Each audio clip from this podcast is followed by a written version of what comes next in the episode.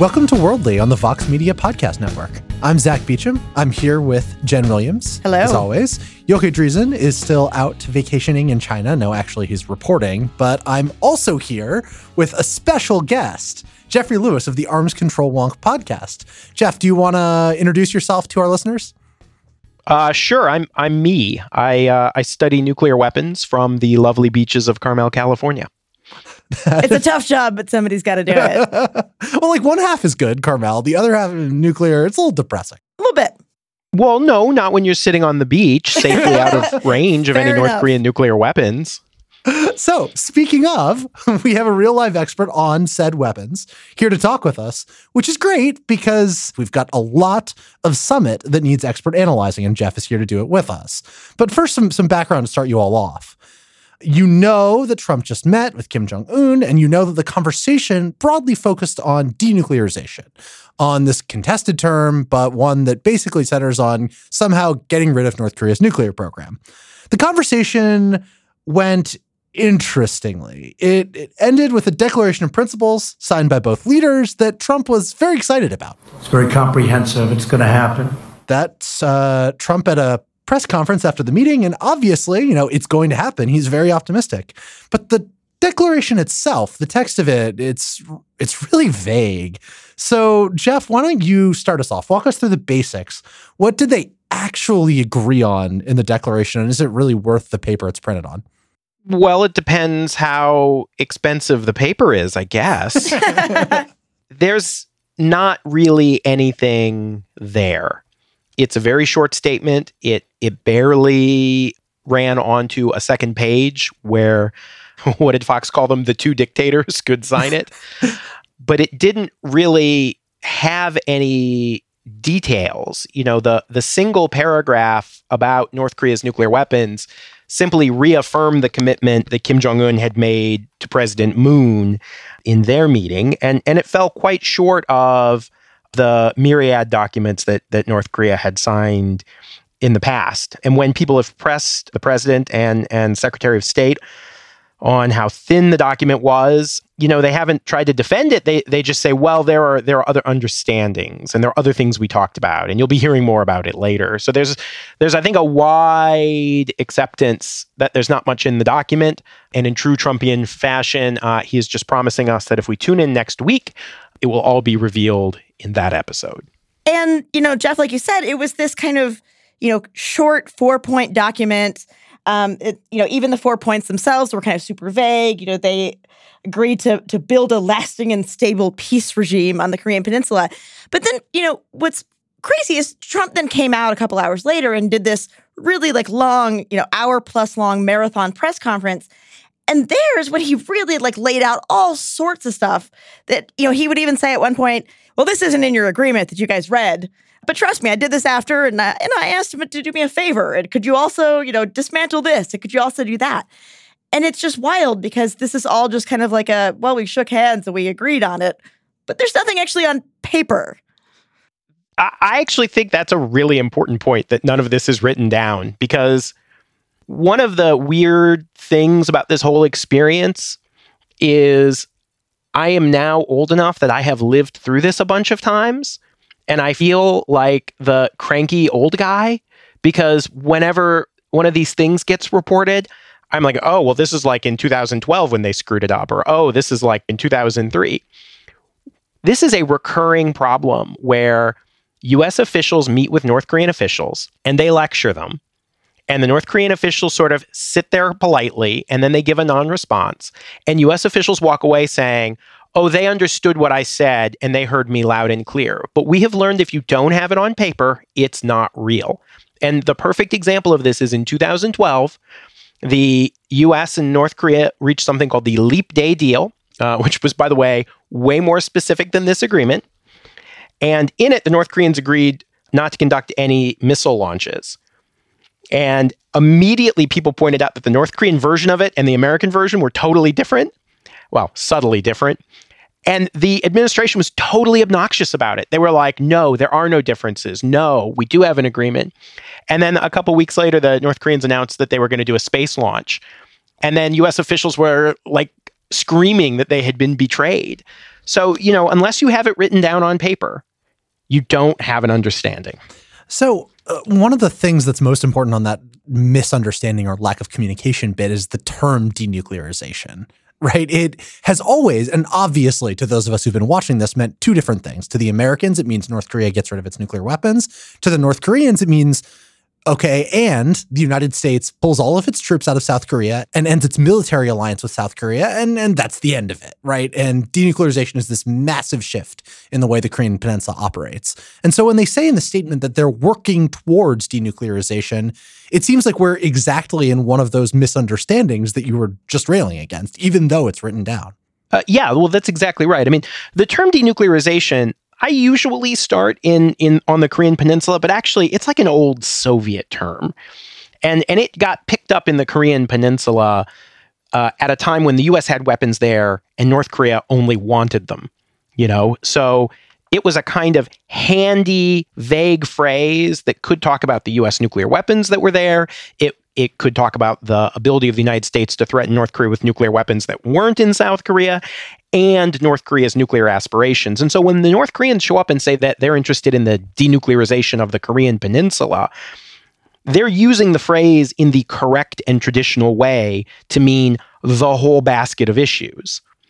You know, it's a it's a bizarre thing because we used to in the US use other words like disarmament or dismantlement as a kind of contrast and this administration, I guess because they don't know what they're doing, they have just started using denuclearization to mean dismantlement and disarmament, effectively papering over what is, you know, a pretty significant difference. I think even more fun is that Trump has actually stopped saying denuclearization because I think it's a mouthful and just says denuking. They're going to denuke, denuking. To me, nuking means you put something in the microwave for 10 minutes, but um, also don't put anything in the microwave yeah, for 10 minutes. Say, that's, that's, a really long time. That's crazy. Um, one of the questions that that everyone has, and I think you know, Jeff, you're in a obviously a great position to answer this. Is would it have been better if the summit didn't happen at all? Was the summit a good thing or a bad thing? Yeah, I think it's a complicated answer because on the one hand, I understand that 2017 was freaking terrifying.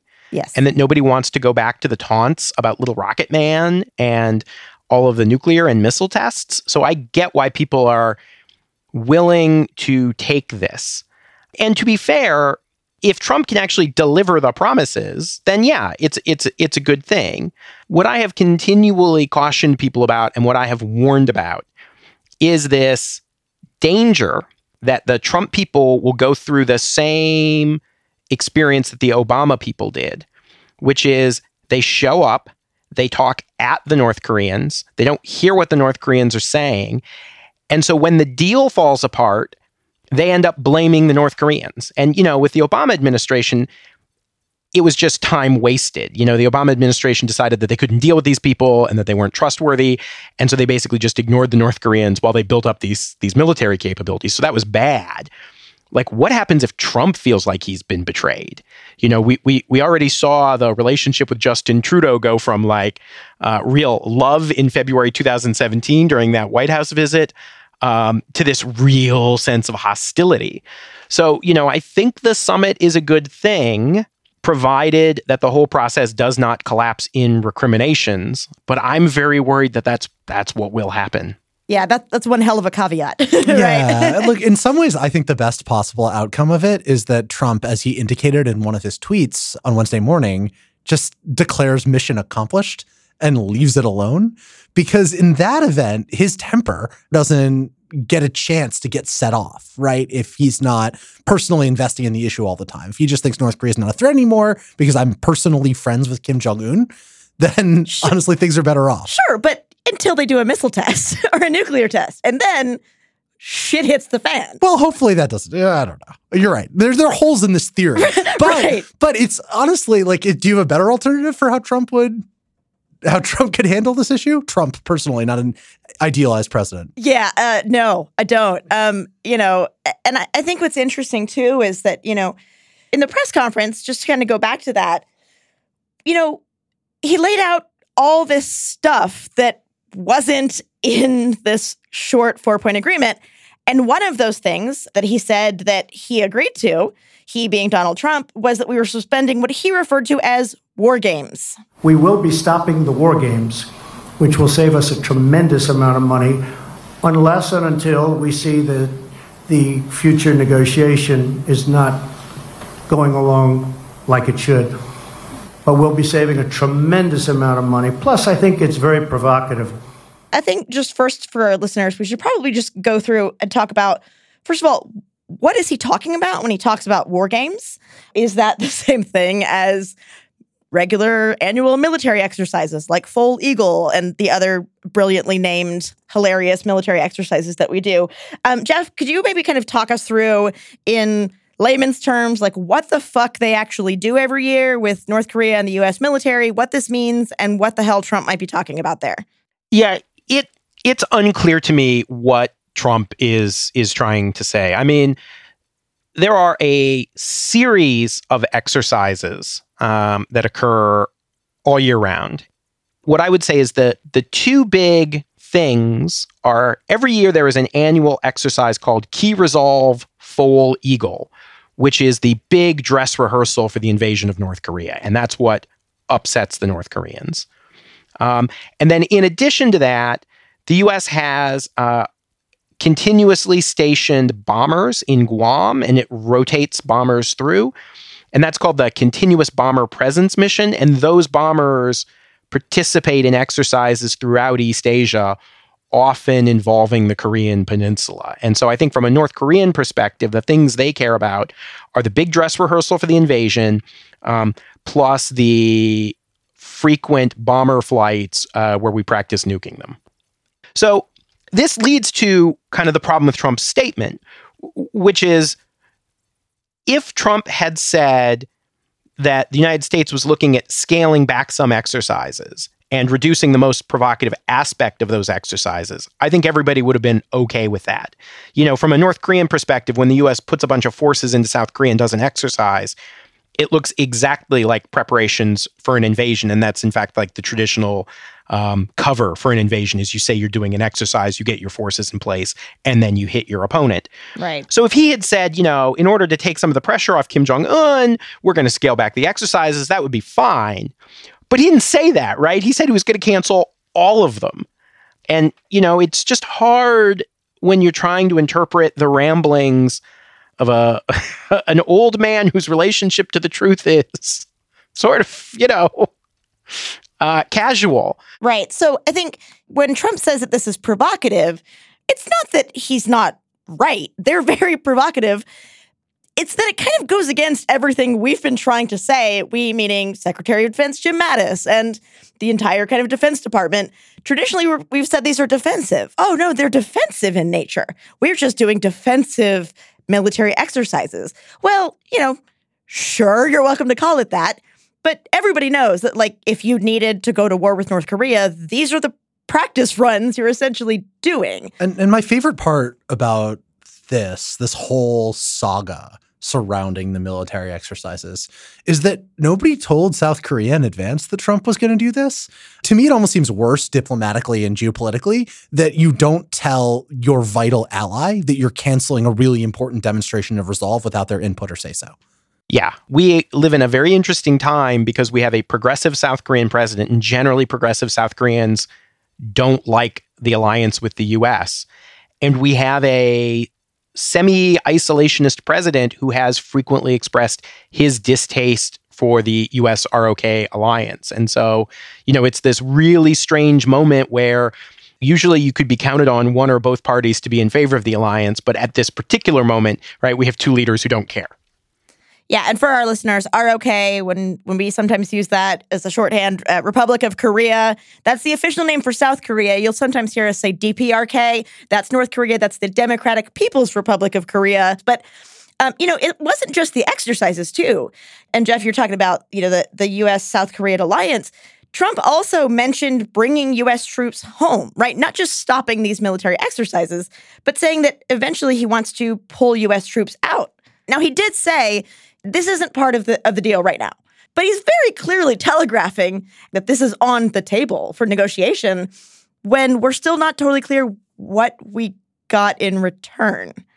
Yeah. And now we're going to take a brief break. And when we come back, we're going to talk about the winners and the losers from this summit, including a somewhat counterintuitive take on whether South Korea benefited from what happened in Singapore. So I, I don't know about you, but I often forget to do stuff, important things, right? Scheduling meetings, booking travel, buying presents for people. I'm, I'm really bad at that one. I need something to help me. And so someone, some genius, invented something called Fin.com. Fin is designed to take care of these administrative tasks. So you can do better stuff, honestly, and be more productive. It it knows what you want. It remembers who you talk to, who you interact with, and even syncs up with your email and your calendar to make sure it's doing all of the things that uh, you need it to do. It'll make calls, it'll send emails, it can even pay bills. So if you're forgetful like me, you uh, you really have this made. Use Fin. It's always available on demand, and you only pay for what you use. Once you try Fin, you'll probably get hooked. And so, as a listener of my show, I've arranged for you to try it for free. Just use my link, fin.com slash world. That's fin.com slash world. And you can try it for free. fin.com slash world. Don't forget it. In case you missed it, Vox has launched a show on Netflix. It's called Explained, and every episode is a 15 minute deep dive into one important topic. This week, that topic is why diets fail, and I think you'll love it. It answers a question that, let's be honest, we've all asked at one point or another. It explores how the dieting and food industries pull in opposite directions and how that affects us. It'll make you think differently about how you eat. It dives into a really surprising history of dieting, breaks down the science of dieting, and it ends up giving the most reasonable scientific dieting advice that I've ever heard. So go find it on Netflix tonight. You can search for Vox or you can go straight to netflix.com slash explained. That's netflix.com slash explained. Welcome back. Now we're talking the winners and the losers from the summit. Let's start with Kim Jong un, who, in my opinion, is the clear winner. And part of the reason is that he got Trump to say things like this. He's got a very good personality. Mm-hmm. He's funny and he's very, very smart. He's a great negotiator. So, is this as good, Jeff, for Kim Jong un as it sounds? It seems like it's significant for him that an American leader is not only meeting with him like an equal, but then praising him basically to every outlet that he can. It, it's way better than it sounds. You know, to go back to my like cranky old guy thing, when the US and North Korea agreed to the Agreed Framework in 1994, which was the first effort to sign a deal that would arrange for the elimination of North Korea's nuclear weapons program, the North Koreans were really angry because it was going to be signed by an assistant secretary of state who was way too low ranking for them. And so the North Koreans held out for a personal letter from President Clinton. And when they delivered that personal letter from Clinton, one of the negotiators recalls that the North Korean who received it, his hands were shaking. And when he looked at the paper, he noticed that it had Clinton's signature, but it didn't say President of the United States. And they briefly considered blowing up the deal before deciding, like, no, no, no, it was okay. It is a letter from the President of the United States. And when the North Koreans announced the agreement in their newspaper, they ran the text of the agreement, but also the letter on the front page. Because, you know, if you think about this, the North Korean leadership has this terrible challenge of trying to persuade people in North Korea that they're doing a good job because, like, objectively, they aren't. Right. And so the propaganda story that they tell, and like in a in an authoritarian police state, propaganda is super important. It's that the Kims are powerful and respected around the world. And so the North Koreans, for decades, have wanted a photo op with the President of the United States because it is the crown jewel of their story about how powerful the Kims have made North Korea. So, you know, Kim Jong un has literally achieved a thing that his his grandfather and father died um, desperately hoping to do and he did it without giving anything up. It's incredible. We shorthand this a lot when we talk about North Korea. And, you know, I know we've talked about it here on our show before, but you know, this idea of legitimacy and of status and how, you know, North Korea always wants this legitimacy and Trump just gave it to him. And I'm really glad that you kind of explained that because I think there's a lot of squishiness around that term. And I've always kind of wondered okay, so now he has this legitimacy, right? He has that stamp of approval. But what does that mean, like substantively, when Kim goes back home? What does that buy him? What does that earn him? Right.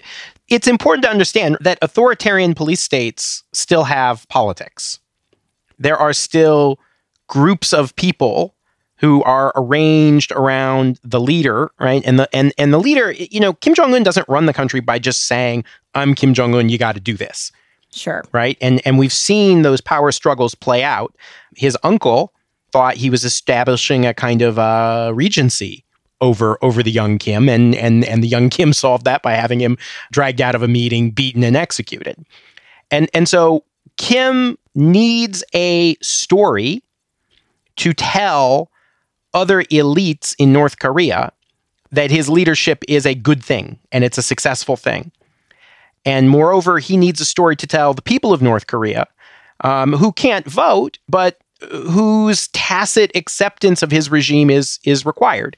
You know, he doesn't want to end up like Ceausescu in in Romania. Right. Um, so you know, I think in America we we denigrate the importance of propaganda um, because it seems so ridiculous to us because it's not aimed at us. But for Kim, propaganda performs precisely the same function that Fox News performs for Donald Trump, right? It conveys to his supporters the story that they are supposed to tell uh, about the the job that their leader is doing. Um, you know, it, it bucks them up and, and gives them heart, and it persuades people to continue cooperating with this loathsome government, right? Because they see that there is something in it for them, right? They see that by building nuclear weapons and by building missiles, Kim has succeeded in getting the respect of the United States and that he's going to ultimately, I think they're concluding, break the sanctions.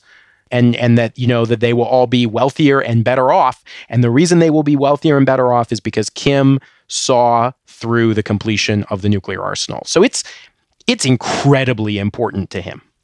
So uh, you know the, if Kim was a big winner from this is Trump automatically a loser? Like, I, I, there's a conceptual question here about what it means to be a winner and a loser from these summits. In my view, the United States is clearly a loser as the deal is deal, quote unquote, the agreement afterwards is heavily tilted towards North Korea's perspective and gives them a lot in exchange for nothing. But when it comes to the figure of the president himself personally, he seems really happy with this outcome. It seems like he's considering it a win for him. And is he just deluded or is it actually sort of propaganda wise in a similar fashion useful for the president? Oh, I, I think it's a win for Trump. His interests are not the interests of the United States as a whole. And he is particularly well positioned to put his personal interests in place of those uh, of the country. So for Trump, this trip was a lot like the Saudi Arabia trip. I don't know if you all read Fire and Fury. I know it it has a salacious quality, but I actually thought the book was quite insightful uh, about a number of things. And one of the things that Michael Wolff did was talk about the reason that it was so important for Trump to go to Saudi Arabia, and he called it a get out of Dodge godsend. You know, the idea was that back in Washington, Trump's numbers were flagging, the media cycle was relentless, he was stressed out because of the investigation. The chance to get on a plane and look presidential just changes that media narrative. You know, we're talking about Trump's summit and it's being hailed as historic. He's getting a much better ride from the media now. He's not doing the self inflicted damage that he was in 2017, where I think he was terrifying people. So, you know, I think it's a short term win for him getting him into the midterms. And and it's you know the photo op is as valuable for Donald Trump uh, as it is for Kim Jong Un. Well, and the irony of the situation is that if we're talking about Trump as a deal maker, most of his presidency, at least when it comes to international politics, has been spent tearing up deals, even Right. other nuclear deals, right? Right. that the- had actual verification and inspections Right. involved. The Iran nuclear agreement was, I think, a good agreement by any stretch of the imagination. But when you compare it to what came out of this North Korea summit, it's it's night and day. It's I don't know the Brett Ratner X Men movies versus the Bryan Singer ones. Uh, I need a better example. Uh, the Zack Snyder Batman movies versus the Christopher Nolan ones. okay, that's a that's much better. come on, people know that. But okay, so I have a question, kind of going to the winners and losers issue here. South Korea, right? They essentially helped orchestrate this summit, right? Moon Jae-in of South Korea, you know, he is the son of, you know, North Korean refugees who fled, right? For, you know, a long time since he came into office, he's been pursuing, you know, warmer relations with the North. But, you know, I'm wondering now after seeing this, are they filled with regret essentially? And so there's this amazing moment watching the summit where you saw the South Koreans. They weren't invited to the summit. It was just Trump and Kim. It was the US and North Korea. So there was this moment, there's this photo of the South Korean president and prime minister sitting next to each other, kind of up on this dais. And they're watching the live stream of the summit just like everyone else was, just like we were in America. And they're just kind of sitting there smiling down at this little screen watching it. It was just fascinating because they were so, you know, left out of this. And the photo that we saw was them smiling, but that was during the summit. And I kind of wonder if they're still smiling as much now that the live stream of the meeting has ended. And now that they've seen kind of what actually was agreed to and what wasn't agreed to. I, I think they're definitely smiling. This is an enormous win for President Moon. I mean, we don't often talk about the politics of South Korea, but that matters a lot here. South Korea is a really divided country. South Korea was a vicious military dictatorship until the 1980s. And Park Geun hye, the president who was just impeached, her father was the vicious military dictator. He actually threw President Moon as a college student into prison. So the reality of the situation in South Korea is South Korean conservatives are outraged by this, but South Korean progressives are delighted. So, you know, I, I think we, when we go down and score this, I think we score this still as a win for the South Koreans. The progressive South Koreans don't care about North Korea's nuclear weapons. Like, they just don't care. North Korea's nuclear weapons are a political liability that generates hostility with the Americans, which then gets in the way of their efforts to improve relations with North Korea. And so the fact that Trump seems to be cutting this deal without insisting on getting rid of the nuclear weapons is fine by Moon. I do worry, though, what happens. Like, progressives will not win every election in South Korea forever. You know, a conservative is going to come back to power. Uh, we had two of them in a row. Um, and those people, I think, are not going to look at this deal with uh, such happy smiles. I find that that your your characterization of it interesting, given the focus on domestic South Korean politics. But it seems like you know at a at a different level, the sort of international one didn't play out that well for South Korea because of mostly because of the cancellation of the exercises without their notification. It seems to it's the first stab, or if not the first, it's one of several successful North Korean efforts at driving a wedge between the US and South Korean alliance. This is a strategy called decoupling, where you try to break off an alliance by separating out their interests, essentially. And here you've got the United States doing well, but you're introducing friction in the way the alliance communicates and, and, and works with each other. So, from that perspective, at least to me, and maybe Jeff, you disagree, it seems like South Korea didn't didn't do so well by the end of this. Well, the problem is we keep saying South Korea, right? Like it's one place filled with with with people who agree. Sure. Um, it, if you're a South Korean conservative, they would agree with all of that, right? A South Korean conservative would say the alliance is incredibly important, uh, and that North Korea's nuclear weapons are a threat, and that the U.S. improving relations with North Korea without getting rid of the weapons is terrible, and the damage done to the alliance is worse, and this is all a catastrophe. Um, but that is not how a South Korean progressive thinks. You know, if you are a South Korean progressive, particularly of Moon's age, you look at South Korea's conservatives as people who would gladly support a return to military rule. You know, I mm-hmm. mean, they reelected the dictator's daughter. And so you don't look at these people positively and you look at North Korea not as a threat, but as an excuse that the dictators used in order to suppress domestic dissent. and you look at the US alliance as a way of further suppressing democracy movements. You know, one of President Moon's big things early on uh, was he talked about how important it was uh, to get to the bottom of the Gwangju massacre, which was a violent suppression of democratic protests in, I guess, 1980 in South Korea. It was done by South Korean troops that were nominally under U.S. command. Now, U.S. commanders say, look, there was nothing they could have done to keep those troops in the barracks. But South Korean progressives think the alliance is a bad thing. You know, if you talk to somebody like Chung In Moon, uh, who is very close to President Moon, I'm going to have dinner with Chung In on Monday when I'm in Seoul. Chung In will absolutely tell you in public that he thinks the alliance should be gotten rid of and he thinks those troops should go home. So, you know, I understand what you're saying and it's it's right for some South Koreans, but it's not how other South Koreans think. And one of the big questions about Moon uh, as a progressive is he really the moderate face that he presents uh, to the South Korean public? Or does he privately have these thoughts that are actually far more typical uh, of South Korean progressive voters? And so for him, I think this is a big win because it papers over that whole discussion because it's not his fault that he's destroying the alliance. That's Donald Trump's fault. And he is the one who seems to be making peace with North Korea. That's fascinating. And um, now, as we're coming South to the Korean end of the politics podcast- are awesome. Yeah, it's really interesting. Um, I, I want to give everybody a chance to nominate one winner or loser that they think we haven't talked about yet. Um, my pick is Trump's national security advisor, John Bolton, as a clear loser. Bolton has long been a vitriolic opponent of diplomacy.